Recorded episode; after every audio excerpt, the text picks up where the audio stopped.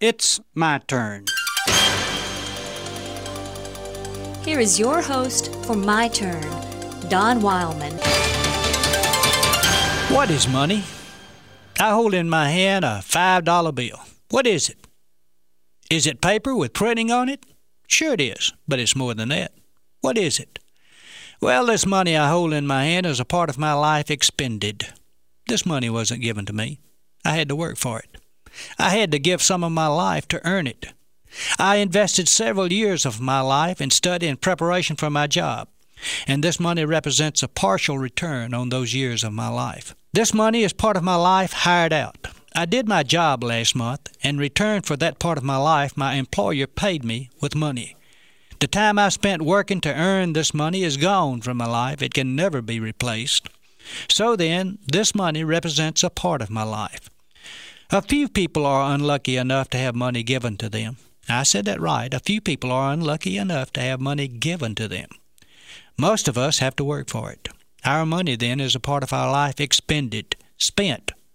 Not only that, but this money is a part of my life extended.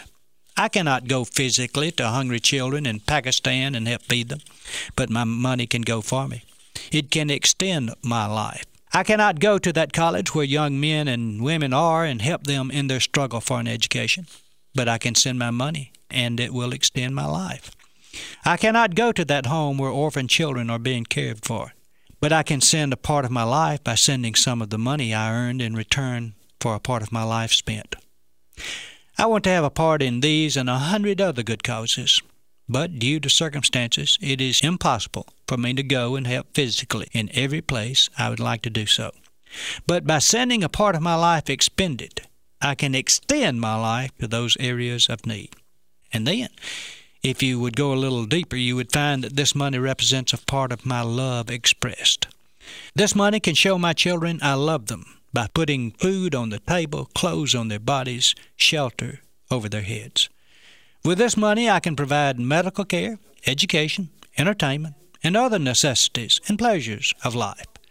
When we give our money, we're giving a part of our life and love. We are expressing our love by giving a part of our life. This money can also express part of my love for God. There are words which say, You shall love the Lord your God with all your heart, and with all your soul, and with all your strength, and with all your mind. This money represents an effort on the part of my heart and soul and strength and mind. There's a great struggle in the heart of man as to the expression of love with his money. Man is naturally selfish, and it takes a stretching of the heart for him to release his money and express his love. When I give God 10%, it isn't just money I'm giving, but a part of my life and an expression of my love. What is money?